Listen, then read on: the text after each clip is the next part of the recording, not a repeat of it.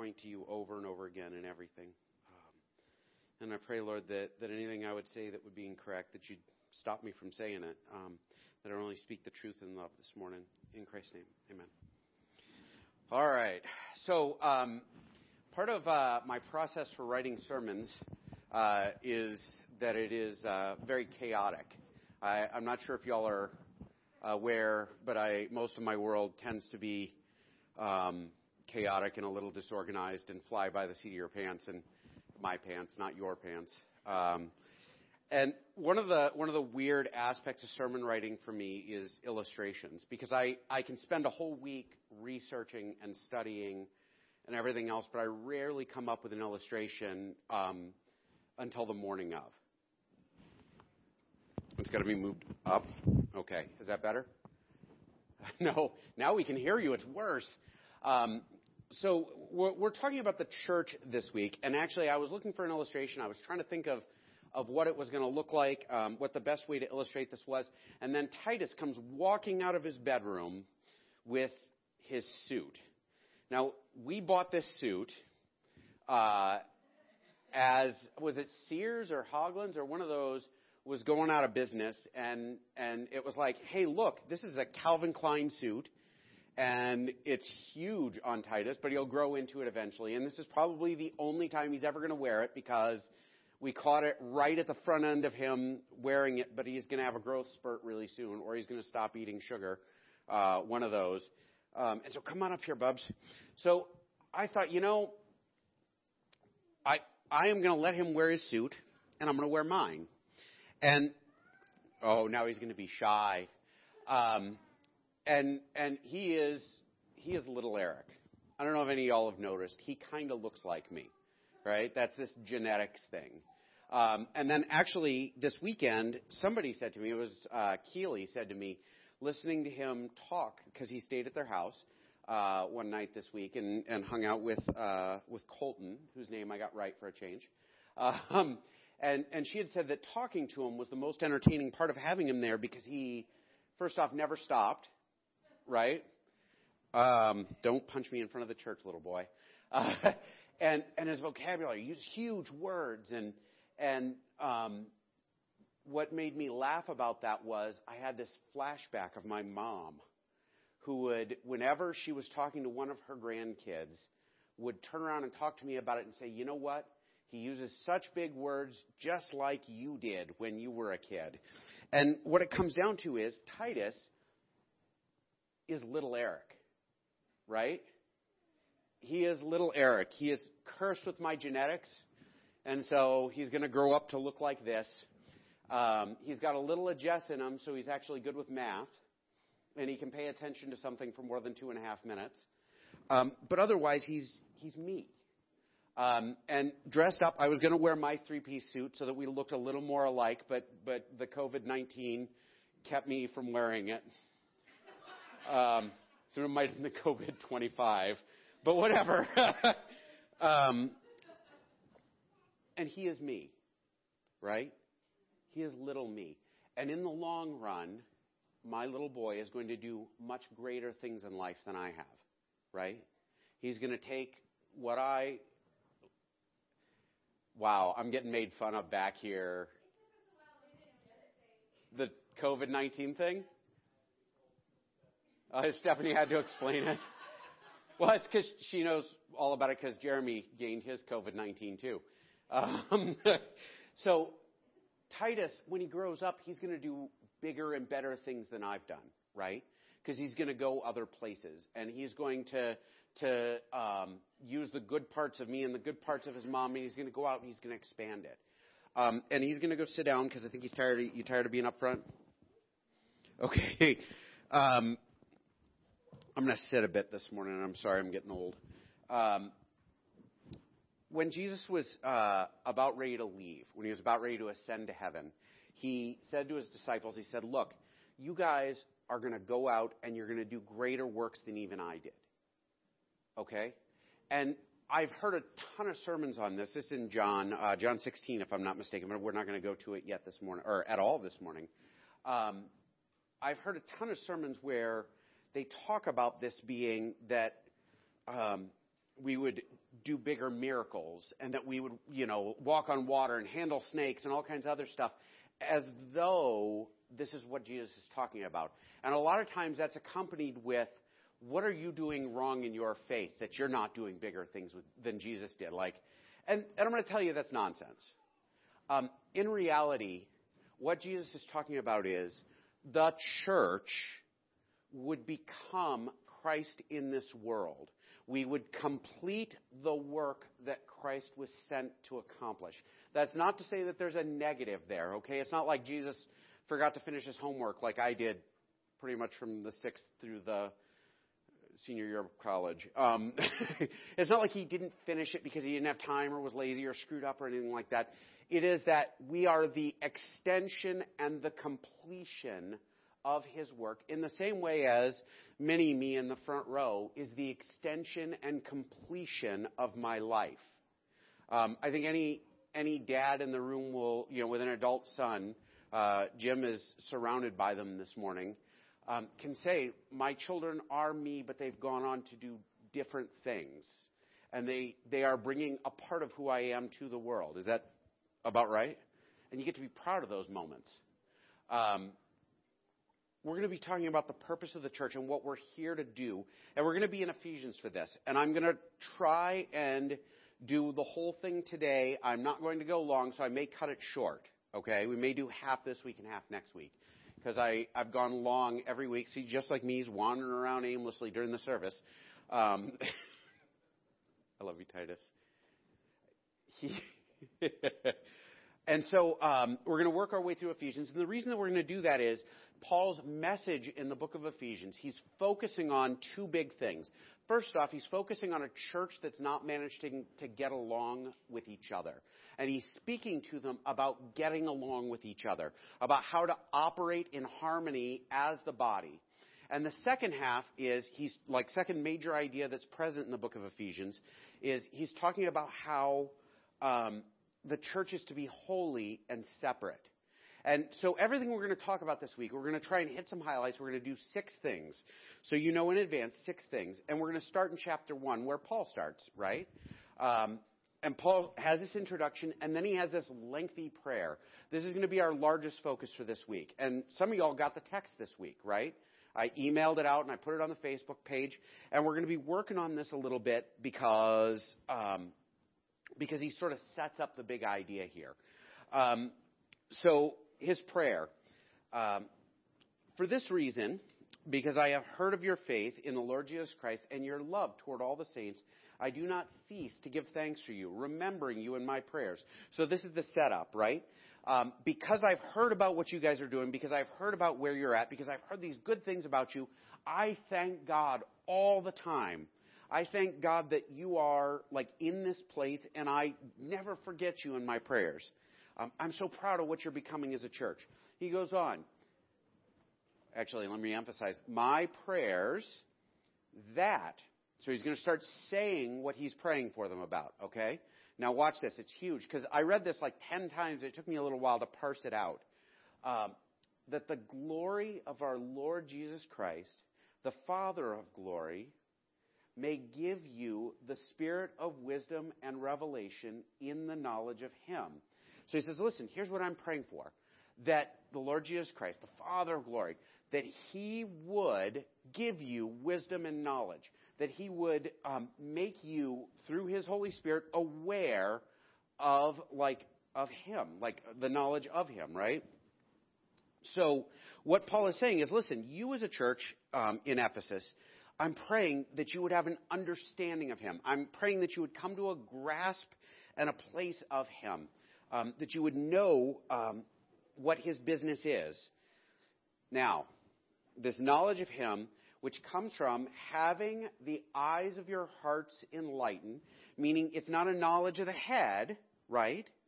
It's the eyes of your heart that are going to identify this, that you may know what is the hope to which he has called you, what are the riches of his glorious inheritance for the saints, and what is the immeasurable greatness of his power toward us who believe according to the working of his great might. So now he lists off three things. He says, listen, by the eyes of your heart, I want you to recognize these three things. And they're all interconnected. And they're all going to play out in the rest of this book. Watch this. The three things. Um, take them off, put them on, take them off, put them on.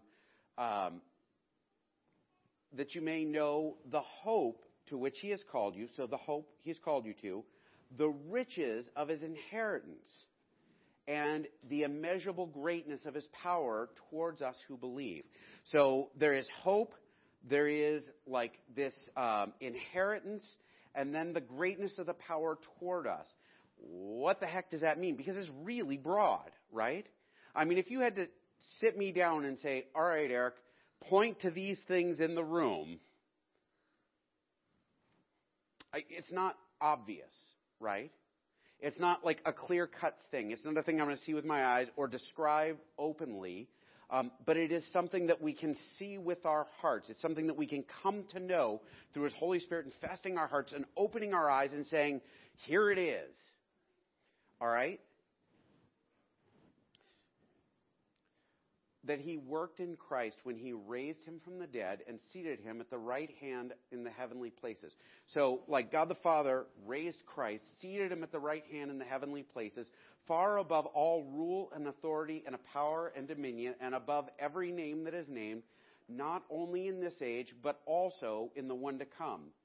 And he put all things under his feet and gave him as head over all things to the church which is his body. Now, here's the big operative word here the fullness of him who fills all in all. So, let me break this down to you because it's easy to get lost in. How many of y'all read this this week and were like, uh, what? It's just me? Okay. um, he says, listen, I want you to see these three things with your hearts. I want you to come to understand the gift that God is giving you. This awesome, like, like promise He's laid out, this gift that He's handed out, this thing that He has put in your lives, this gift, right? And a gift is a big deal in the ancient world. The reason being, now watch this, the reason being that gifts from rulers were given out after a conquest, right? And so you'll read about Caesar conquering a kingdom, you know, leading his army, conquering a nation, and then he gives out gifts to the people from the plunder that he has taken. And a lot of times, the best gifts went to the soldiers and the commanders that were in the army. And very, very, very often, those gifts were in the area surrounding the conquest, right? So, like, if we were to march down to Loma and conquer them, it won't be that hard, right? Because there's like eight people down there. So we march down to Loma and we conquer it, and then our commanding general says, okay, you get this farm, you get this farm, you get this farm, you get this farm, right? And so now we all have extra farmland down in Loma. And, you know, whether it was sort of in Israel where like, oh, you get this city, you get this city, you get this city, or in Greece, you get these fields and you get this area with these vineyards or whatever, gifts were handed out from amongst like the things that have been taken. In the case of Christ, what Christ has like victorious over is the world. Like Christ has come, he has saved the world through his victory on the cross, shedding his blood for us. And so the gifts that God hand out, hands out are related to this conquest, right? Paul goes on then, he says, listen, everything in the world is under him. Now here's the tricky part. Everything in the world isn't bowing down to him, right? They're just not but the church is, right? And actually, he ends there. He says, um, and this will make sense. How many of y'all are lost? really know when I'm nailing it so far? Uh, um, he gave him as head over all things to the church, which is his body, the fullness of him who fills all in all. So, him filling all in all refers to him filling the church with himself. Like the church Christ is the head. We talked about that last week, right? Like the body runs around sometimes without the head and we do stupid stuff, like a chicken with its head cut off. Um, the church is Christ's body. And he fills the body and then hands out gifts for the purpose of spreading the kingdom, right? He's conquered this world. This world is not, bow, not bowing down to him. And so he has given us gifts for the purpose of making the world into his kingdom. right? And so, as the body of Christ, we talked last week about how big a mess the world is, right? The world is a disaster. The world is on fire right now. And the trick is that it was on fire five years ago. It's just going to get worse and worse and worse and worse. Um, right now, our job as the body of Christ, our purpose is first off to complete the person of Christ. He infests the body. He fills it with himself, and we become his body. And so Christ, having gone to heaven, he sits up there in heaven, and we act as his body. So Christ, all of the work he did in the world, all of his teaching, all of his ministering, all of his spreading the word, all of his praying over people was done in the space of like a hundred miles. Right? I mean, the guy traveled in a space smaller than the state of Montana. Actually, almost smaller than Chouteau County, right? Like, it is a tiny, tiny little space that he went. And so, if Jesus needed to talk to someone, he would go the 40 miles over here, or 70 miles over there, or 25 miles here. You know, oh, well, we need you to come heal our brother. All right, I'm on my way. And he'd have to walk there, right? The body of Christ, which is you, me, all of us who know Christ and are bought by his blood and belong to him, the body, we are Christ going to those people. We are carrying, not that we're Christ as in like, oh, you're God, you know, we're not going that route, but I am Christ's body going, right? And so when um, Terry and the, all the folks involved in the food bank feed folks, they're the body of Christ handing out food when um, one of y'all shows up to a neighbor's house and you know the neighbor's struggling and you sit down and listen, you're the ears of Jesus. When you go out and you share the gospel with somebody who is ashamed or lost, and you say, This is who Christ is, this is why God loves you, this is Christ's blood shed for you, and all you have to do is believe, you become the voice of Christ. Like, we are that. We are his body. And in a sense, he fills all in all. He fills us up for the purpose of spreading his kingdom. And so the first purpose of the church is to complete Christ's body, is to complete his person in the world. And this is his plan. His plan is for us to be Jesus, right? I um, often joke about Proverbs 31. Y'all are familiar. Is there any woman in this church who has not heard Proverbs 31 and been a little annoyed by the fact that it is an unattainable goal? Right? And I, I have heard many women say, this passage makes me angry because the Bible says I have to be that. Whereas, like later in Ephesians, what the Bible says is, husband, you're supposed to be Jesus, which is also just impossible. But guess what? We're all supposed to be Jesus. We're the body of Christ. And our purpose is to look like the body of Christ and to spread his kingdom and to do greater works because we can go places that he didn't. Because we can go more places because there's more of us. Um, this is the first purpose of the church is to go is to be his body is to do the job like as him. And that's something actually we have to remind ourselves because it is really easy to lose sight of it. It just is. Um, i'm going to move on because i really want to talk about this more but i really want to cover all my points um, so in chapter 2, we're going to just pick a little bit out of here. I'm going to try and give you a chunk of it so you get some context. I don't want to be the guy who's taking things out of context. Um, in chapter 2, so then you are no longer strangers and aliens. He's talking about our adoption and our belonging to the body of Christ, our being brought into the family of God. So then you are no longer strangers and aliens, but you are fellow citizens with the saints and members of the household of God built on the foundation of the apostles and prophets, Christ Jesus himself being the cornerstone, in whom the whole structure, being joined together, grows into a holy temple in the Lord. In him, amen. Nothing. I thought it was funny. uh, in whom the whole structure being joined together grows into a holy temple in the Lord. In him you also are being built together into the dwelling place of God by the Spirit. Now watch this. In the Old Testament, when the temple was built, right? Like Solomon's temple, the very first thing that happened, they dedicated it, and the glory of God filled the place. Like it poured into it, and light, light shone out of it, and there's rushing wind and everything else, and like God was there.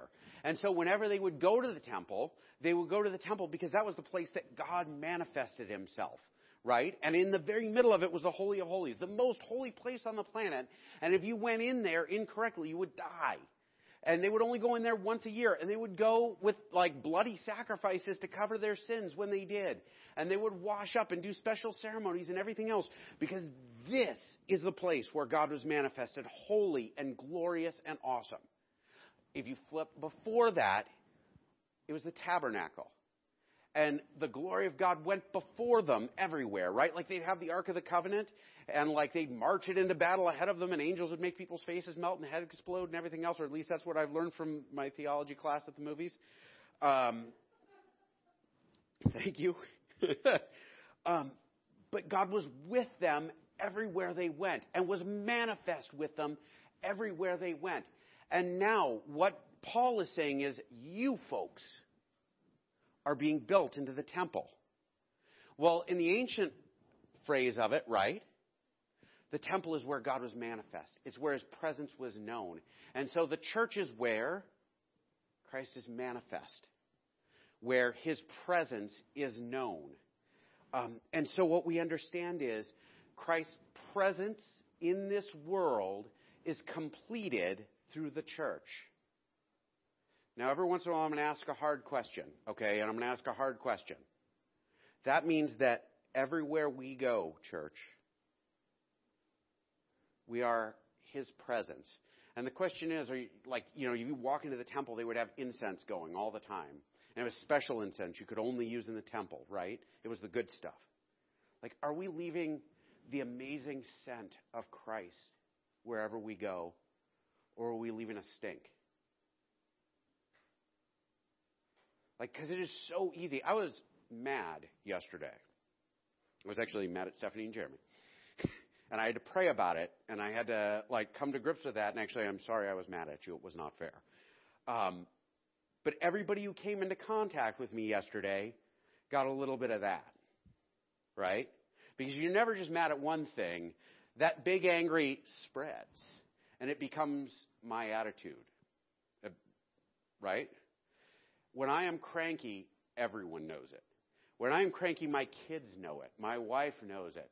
The neighbors might probably hear about it. The dogs know it. Everybody knows. Like everybody I come into contact with. I think I had to run to the grocery store. I was cranky at the grocery store.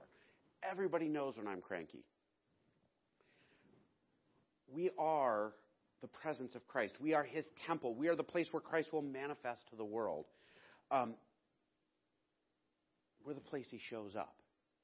The, the crazy thing about that is that sometimes the church looks more like a barroom brawl or like a social club or whatever, like than it does the presence of Christ. We need to be salt and light to the world because because we're the manifestation, we're the temple where Christ shows up.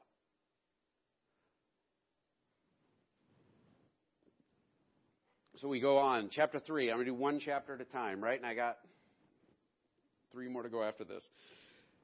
To me, though I am the very least of the saints, this grace was given to preach to the Gentiles the unsearchable riches of Christ and to bring to light for everyone what is the plan and the mystery hidden for ages in God, who created all things, so that through the church the manifold wisdom of God might be made known to the rulers and authorities in the heavenly places. This one is crazy, okay? Because it sounds like it makes sense. Oh, well, like the riches and the knowledge of God and God's wisdom and everything else is made known through the church, right? Through his believers. Like all of that stuff is made known. And it's easy to think of that in terms of the world around us, right? But that last phrase is the catch made known to the rulers and authorities in the heavenly places. there's this great line where I believe it's Paul again, but I, I can't quote it off the cuff. I'm sorry. Where it talks about heaven rejoice. No, it's Jesus who said it. Heaven rejoices at the repentance of one sinner more so than a hundred that don't need to repent. Like as the church moves and grows and acts, eternity responds. When we gather and we worship, we're worshiping in the presence of eternity. It's easy to lose sight of that because I don't see an awful lot of eternity except like when I, you know, have to listen to my kids talk about stuff sometimes. It feels like eternity. Or, um, you know, listen to a sermon from me. That feels like an eternity. Like, but eternity, as in the heavenly realms, hears us and responds to us. And in fact, part of God's purpose in the salvation through Christ is um, to glorify something below the angels to kind of show it up um, to the to the demons and, and, to Satan, right? Like, like um, you have this rebellion in heaven. You have these fallen angels, these these ones who assume to take the position of God, and God says, you know what? I'm going to demonstrate how wrong you were by raising up the very least the most limited, the most sinful, the most rebellious, the most broken, the dirtiest, the filthiest, the muddiest, the rottenest in the world. I'm going to forgive them. I'm going to forgive them through the blood of Christ. I'm going to pour out my son for them. And I'm going to be glorified through these rotten, rebellious children. I, I read a thing this week saying if Satan had any idea what the cross was about, he probably wouldn't have followed through with it right? But God kept all that back and he revealed it in Christ. That's actually why the scriptures say that Christ like descended into hell. He went down to preach the gospel to say, "Hey, here's what happened, guys." Because in the face of rebellion, God glorifies himself with us. And so church, like body of Christ, brothers and sisters, every time we act in harmony with Christ, every time we grow, every time we choose not to rebel, every time we live in the Spirit and like imitate Christ in the world around us, and we bring somebody else to Jesus, and we help somebody else grow more spiritually mature, the angels in heaven are watching and they're moved by it. They're impressed by it. You have an audience right now. You have an audience that is watching you glorify Christ. You have an audience everywhere you go. You know, the enemy watches. Watches you glorify Christ. Or choose not to. And in that, the church exists to complete his plan. Because God's plan for all of creation was knowing that we would rebel he sent his son to die for us. And to show redemption and to have relationship with you and me. I'm going to do one more, and we'll do the rest next week. Is that cool? I'm going to do it one way or the other, so. it's like when I ask my kids if they agree. Uh, Ephesians 4. Uh, we're going to do 7 to 16. But grace was given to each one of us according to the measure of Christ's gift. Therefore, it says, when he ascended on high, he led a host of captives and gave gifts to men. That's that gifts thing I was talking about, right? A conquering hero can give away gifts from his plunder, and that's what he does. He gives away gifts to men. In saying he ascended, what does it mean but that he had also descended in the lower regions of the earth? He who descended is the one who also ascended far above all the heavens, that he might fill all things. And he gave some to be apostles, some prophets, the evangelists, the shepherds, and teachers to equip the saints for every work of ministry, for building up the body of Christ until we all attain the unity of faith and all of the knowledge of the Son of God to mature to mature manhood, to the measure of the stature of the fullness of Christ, so that we may no longer be children tossed to and fro by the waves and carried about by every wind of doctrine, but by human cunning, by craftiness and deceitful schemes. Rather, speaking the truth in love, we are to grow up. Now, watch this. Speaking the truth in love, we are to grow up in every way into Him who is the head, into Christ, who is, from whom the whole body, joined and held together by every joint which, with which it is equipped, when each part is working properly, makes the body grow so that it builds itself up in love. Read it when you get home again. You, Paul does it better than I do. The thing with Paul is he has this habit of writing pages and pages of single sentence, right? And it's really hard to read. I'm going to summarize this. He's saying, listen, the gifts he gave out, he gave out like in his conquest for the specific purpose of maturing and growing the church, right? Our job, our purpose is to grow.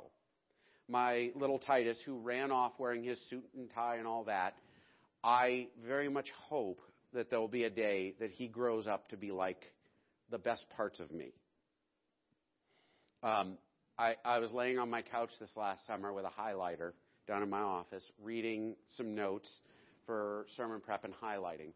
And my son came and he laid on my chest with a highlighter and colored in sentences. And he kept saying, Dad, why don't you color in that part? Or, Dad, what about that part? What about that part? Or, what about that part? And he told me very proudly one day, Dad, I want to be a pastor just like you one day. And I thought, man, I hope you're not just like me. I hope you're a good one. Um, the purpose of the church is to grow to look like Christ. And we are all given gifts for that purpose. Um, some of us are given the gift of, of you know, preaching, and, and some, like Jeremy or, or John, um, some of us are given the gift of, of teaching, um, like Stephanie, or like whoever's sitting here who got his calling to teach first through third graders. Some of us are given the gifts of leading youth and being able to relate to youth and ask difficult questions that they respond to and develop relationships with them. Some of us have that gift. And you were given that gift not for your own personal use, not for your own personal edification, not so you could bury it in the yard, not so that you could make a lot of money one day, not so that you could be cool in front of the kids, but so that you could grow and mature the body of Christ. The purpose of the church is to expand the kingdom and to glorify God. We're only doing four today, but can you bump me here? I'm frozen. Um, the fourth purpose of the church is the completion of his program. And his program is to spread the gospel. His program is to glorify God, to save sinners, to, to, um, to bring people to forgiveness. Because honestly, the death of Christ, like, is going to save the people that it's going to save, right? But like everyone who isn't saved by it, like that death only serves to their like horror in eternity. Like it's it's to their shame. It's it's to their loss. Like it is to their glory if they come under it. And our job is to spread that and to help people mature and to help people grow and to put it out to other people. Like, like that's why it is such a big deal. And I know it's a forever thing. We need Sunday school teachers. Anybody who's been to church for more than five years has heard that refrain 90,000 times, right? And you're tired of hearing that song. But the truth is, if nobody's teaching kids this purpose of the church, the completion of his program, it's not going to happen. If nobody's sitting down with Titus and teaching him about what the scriptures say and helping him to grow in maturity in his faith, like if I don't do that, then he's going to be the wrong kind of mini me. He's going to grow into the worst parts of me, which I, I hope he doesn't. We're here to complete his program, the church's purpose. We're to spread the kingdom, and a big part of how we do that, like everything on the list, apostles, teachers, etc. Like these are people who are growing the body, helping us mature spiritually. Some of y'all have grown for years and years and years, and you've never brought anybody under you to help them grow. I'll tell you, I've been here eight years, and I think the in the top three things I've accomplished has been the two or three people I've spent an hour with every week talking to them about their faith and helping them grow. Like the best thing. You could take everything else away, and the whole eight years is worth it for that. Which isn't to say I don't love the rest of you. But if we have maturity, our job, our purpose, when we are in the zone, is when we're using those gifts to expand the kingdom.